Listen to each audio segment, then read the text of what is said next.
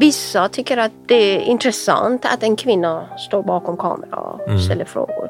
Men vissa, eh, vissa litar inte på mig som De blir misstänksamma. Ja. Ja. Mm. Det tog en lång tid för min huvudkaraktär eh, att han lär sig att jag kan göra en film. Mhm. Även om jag är en kvinna. Välkomna till ännu ett avsnitt av Mellanösternpodden eh, som idag ska handla om kvinnans situation i Mellanöstern. För fem månader sedan ungefär så utbröt en, ska vi kalla det en civil revolution i Iran eh, på ett sätt som vi inte har sett tidigare. Det är intressant på många sätt, men ett av de mest intressanta eh, faktorerna i den revolutionen, som jag tycker man ska kalla det, är att den har drivits av och för kvinnor i väldigt hög utsträckning. Och det ger oss anledning till att titta på kvinnans situation i Iran och diskutera det. För att göra det så har vi bjudit hit dokumentärfilmaren Mariam Ibrahimi som är vår gäst idag. Välkommen till Mellanösternpodden Mariam. Tack. Vi ska prata om Iran naturligtvis, men, men låt oss först titta på, eh, höja blicken lite grann och från ditt perspektiv nu, vad ser du som de viktigaste, både positiva och negativa händelserna för kvinnor generellt i, i, i Mellanöstern utifrån de senaste åren? Inte bara från revolutionen i Iran, utan från det, det att du började filma till exempel. Om du skulle kunna ge oss någon indikation på de, de, de viktigaste positiva och negativa händelserna. Vad skulle, det, vad skulle ditt svar bli då? Som vi ser och hör på media, vi ser att eh, det är en revolution som håller på i Iran. Och det är kvinnor som har den starkaste rollen i, i revolutionen. Eh, och jag kan säga att Iran kommer aldrig tillbaka till den tiden innan Mahsa blev dödad av moralpolisen i Iran.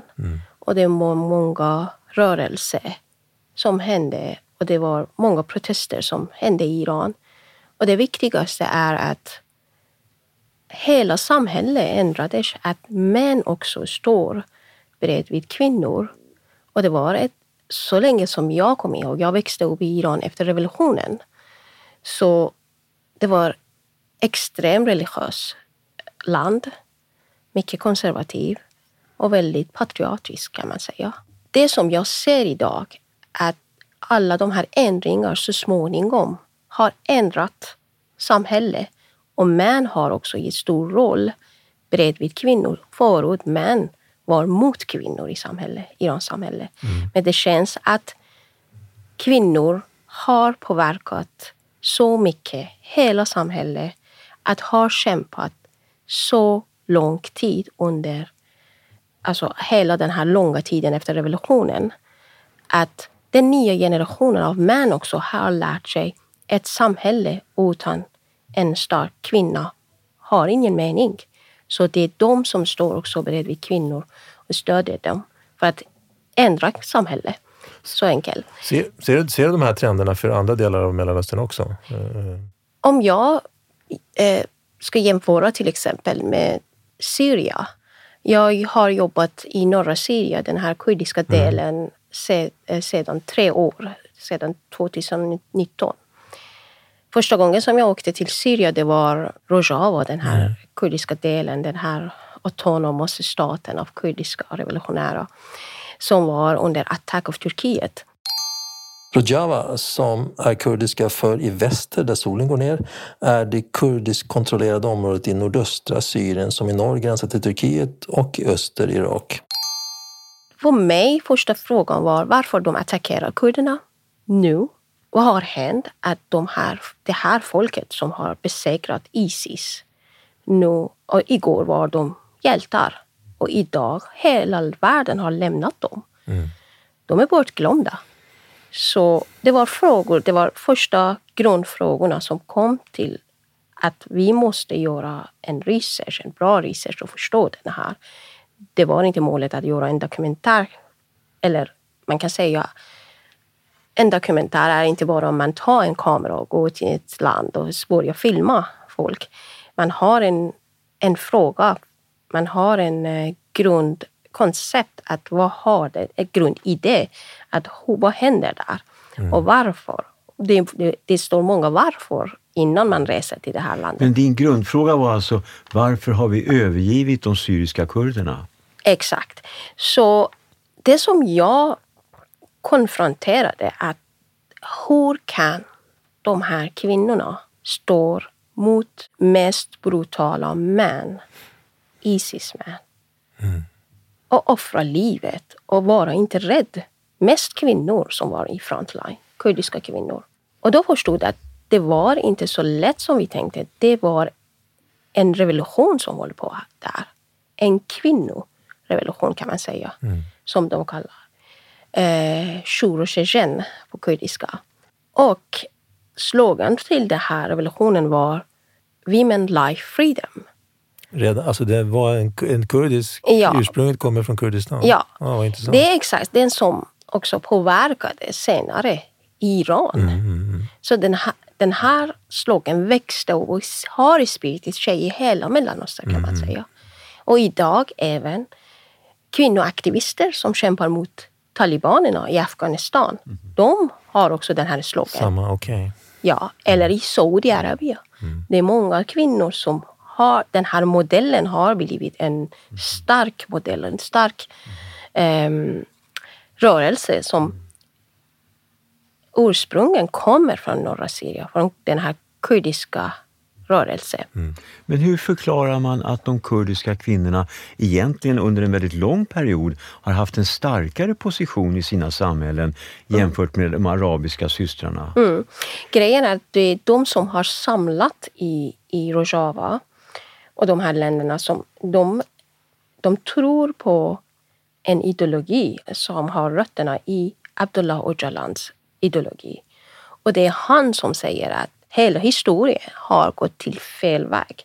För att det är kvinnor och slaveri på grund av kvinnors rättighet och slaveri. För att det har varit orättvist mot kvinnor och många folk i hela världen.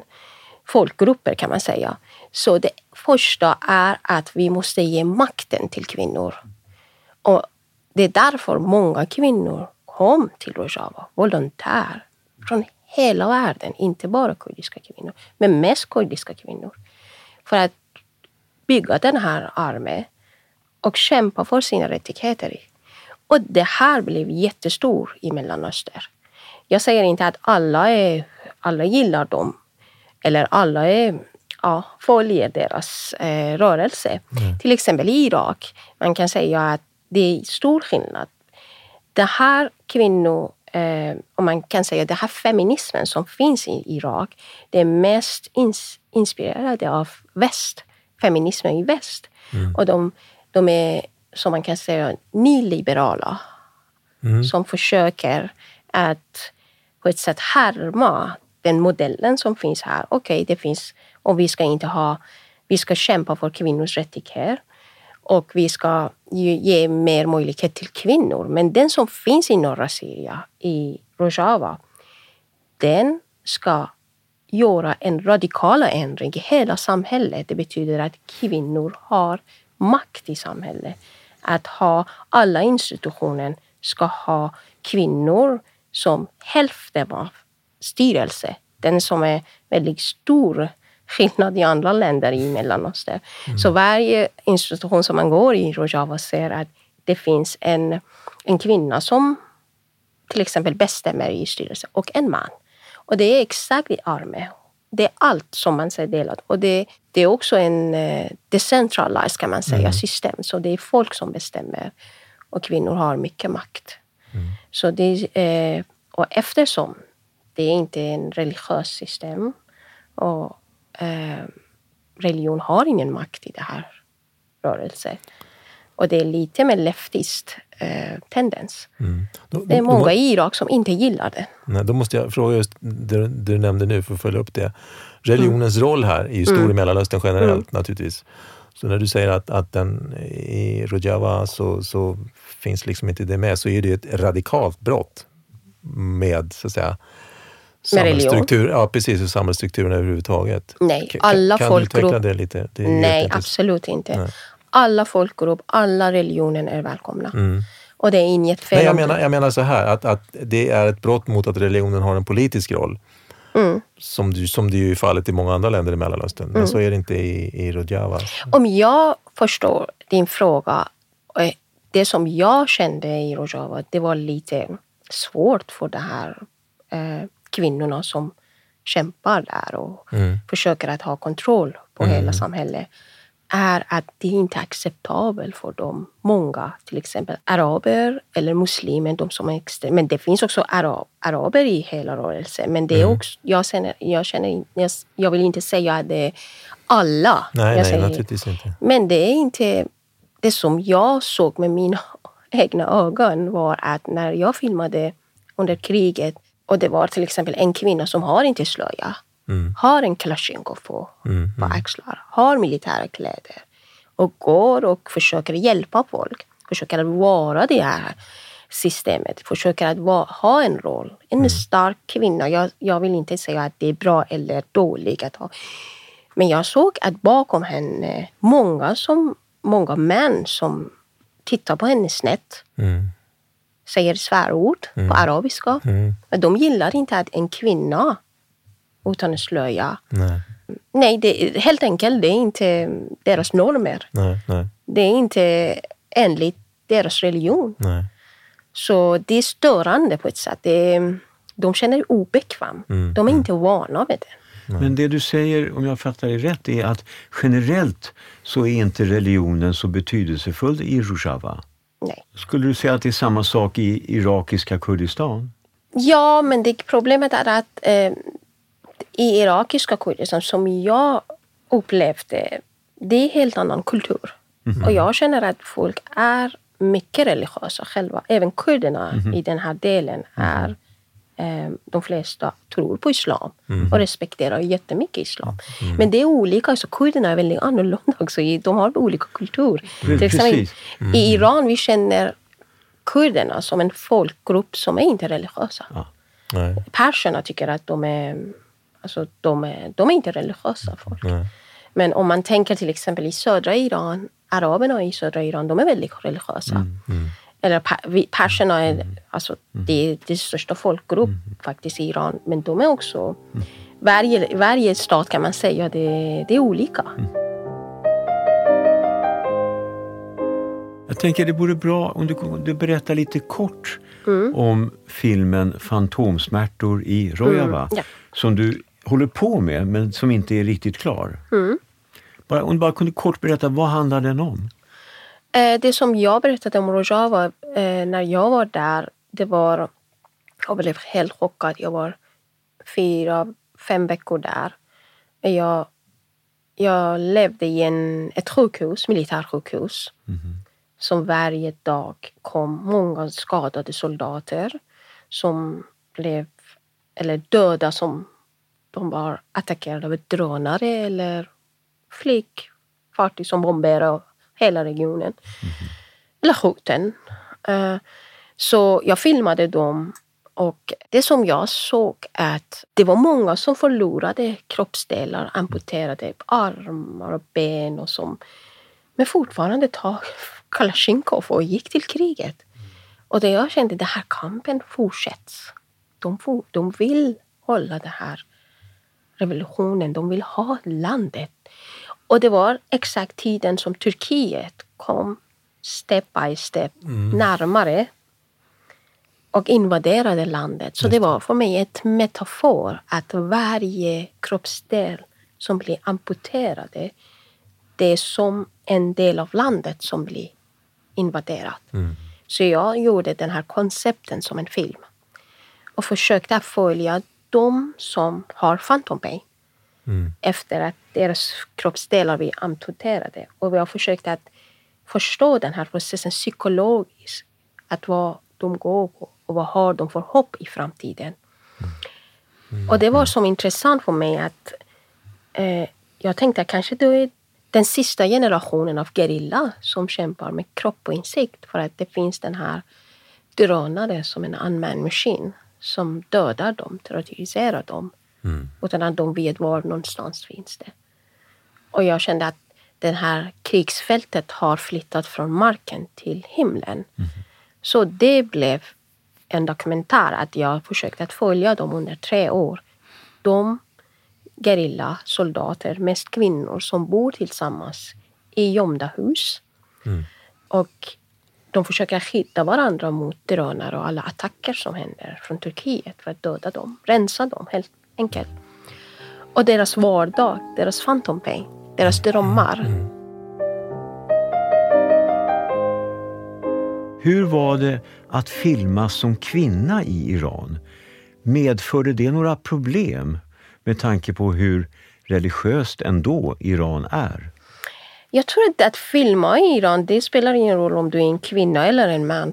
Så, så fort du tar en kamera du kan bli gripen.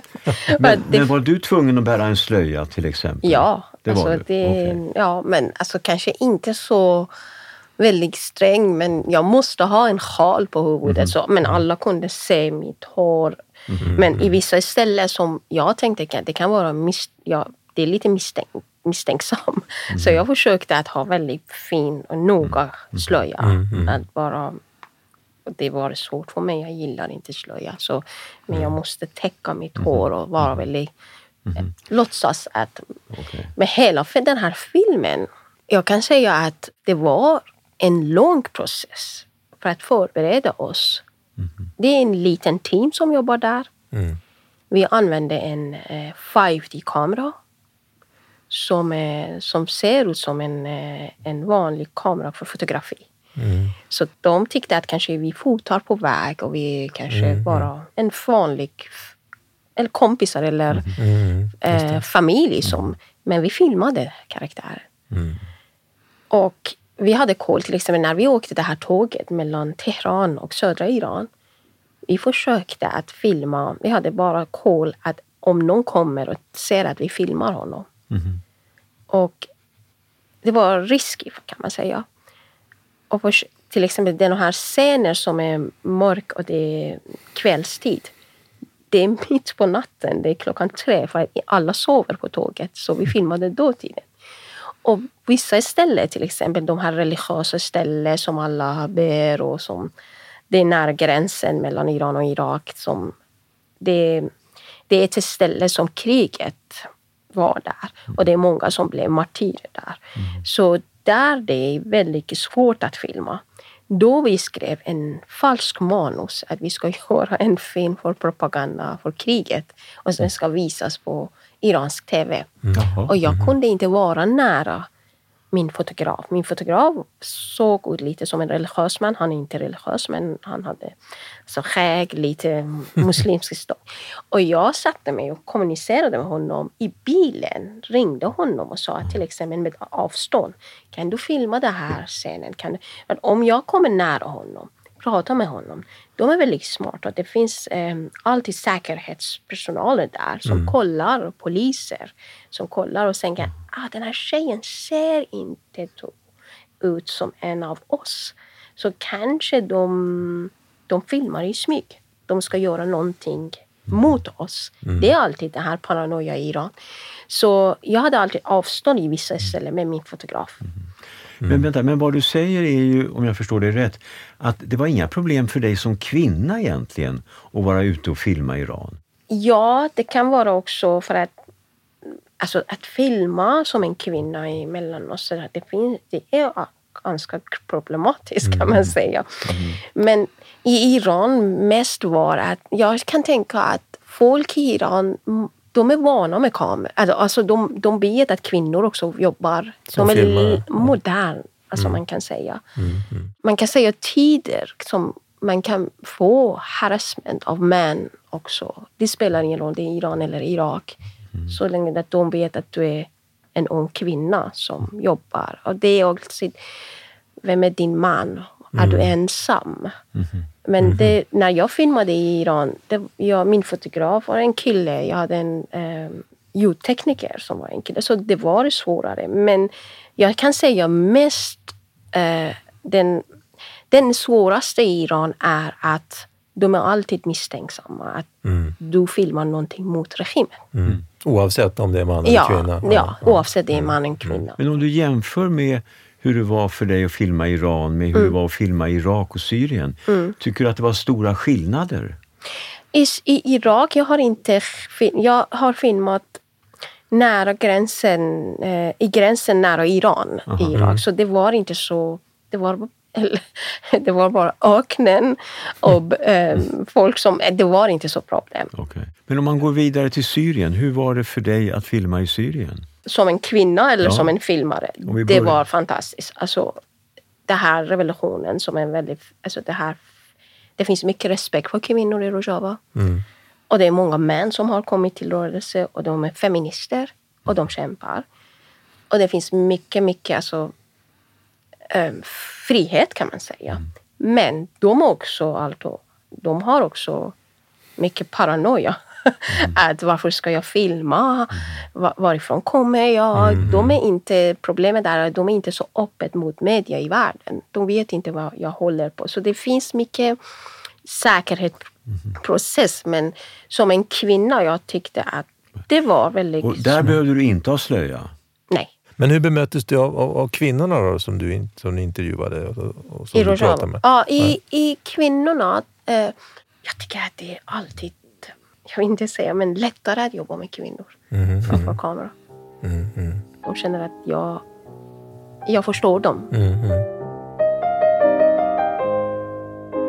Din gut feeling, din mm. magkänsla, när, du, du nämnde det i början här när vi, när vi hade diskussionen att, att um, det som började då, eller som var så starkt i Rojava mm. och även det du har upplevt i, i Iran, att de här, den här trenden, vad ska vi kalla det, feministiska trenden, eller mm. att, att kvinnor i väldigt hög utsträckning går i spetsen för någonting, en revolution, en sorts förändring på djupet. Mm att det ändå finns sådana tendenser i andra delar av Mellanöstern, inte bara här. Och är det någonting du skulle kunna utveckla? Jag menar, vad är din erfarenhet där? Jag menar, vad är din känsla när du diskuterar med till exempel arabiska kvinnor i, mm.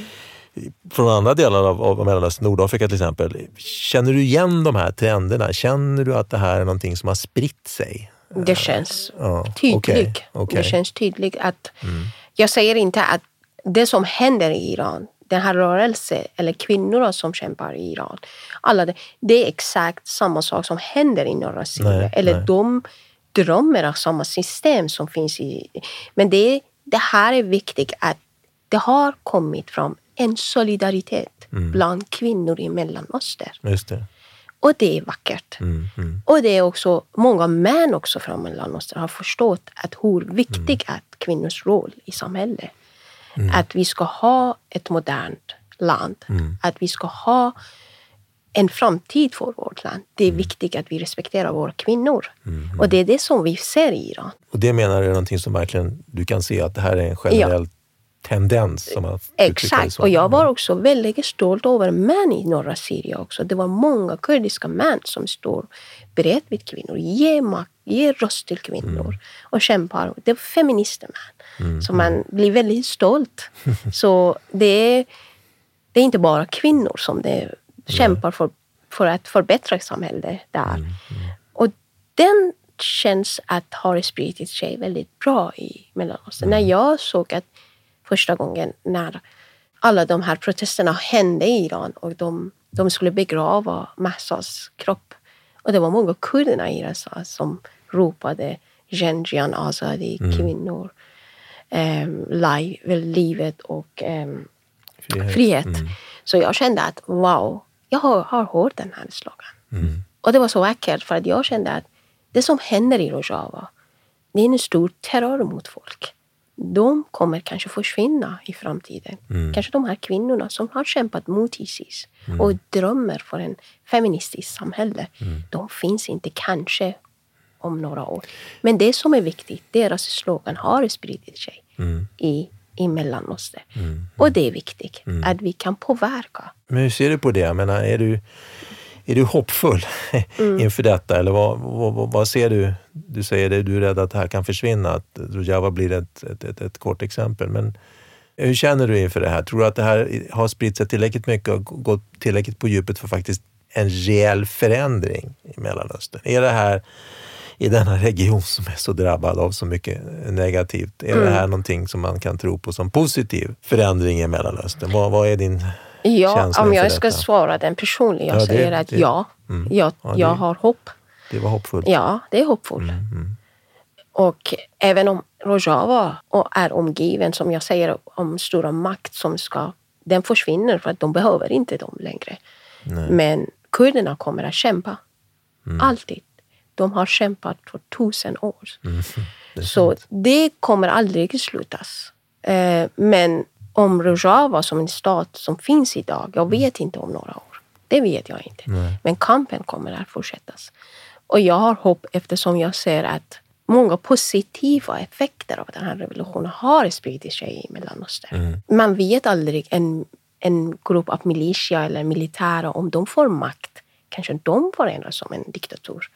Man vet aldrig. Jag vill inte säga, jag vill inte bekräfta den.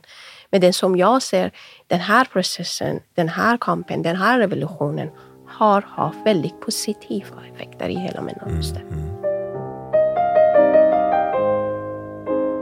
Vi får tacka dig, Mariam, för att du tog dig tid att prata med oss. Och när blir det premiär på Fantomsmärtorna? Just det, det måste vi ju få höra. Eh, hopp, förhoppningsvis 2024. 24, okej, I nästa år. av ja, nästa år. Okej. Men då kan vi i alla fall uppmuntra våra eh, lyssnare att eh, ta och upptäcka dina filmer, Mariam. Alltså Mariam Ibrahimi heter hon eh, och det finns flera dokumentärer redan nu som ni kan titta på. Tack för att du kom hit Tack. Och lycka till. Tack så mycket. lycka till. Hej.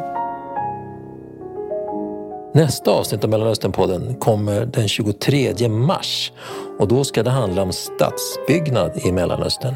Och det, kära vänner, blir faktiskt det sista avsnittet av Mellanösternpodden för den här säsongen. Eh, vi får se om vi kan komma tillbaka. Det beror på finanserna. Men just nu så kommer alltså Mellanösternpodden att avsluta sin verksamhet den 23 mars.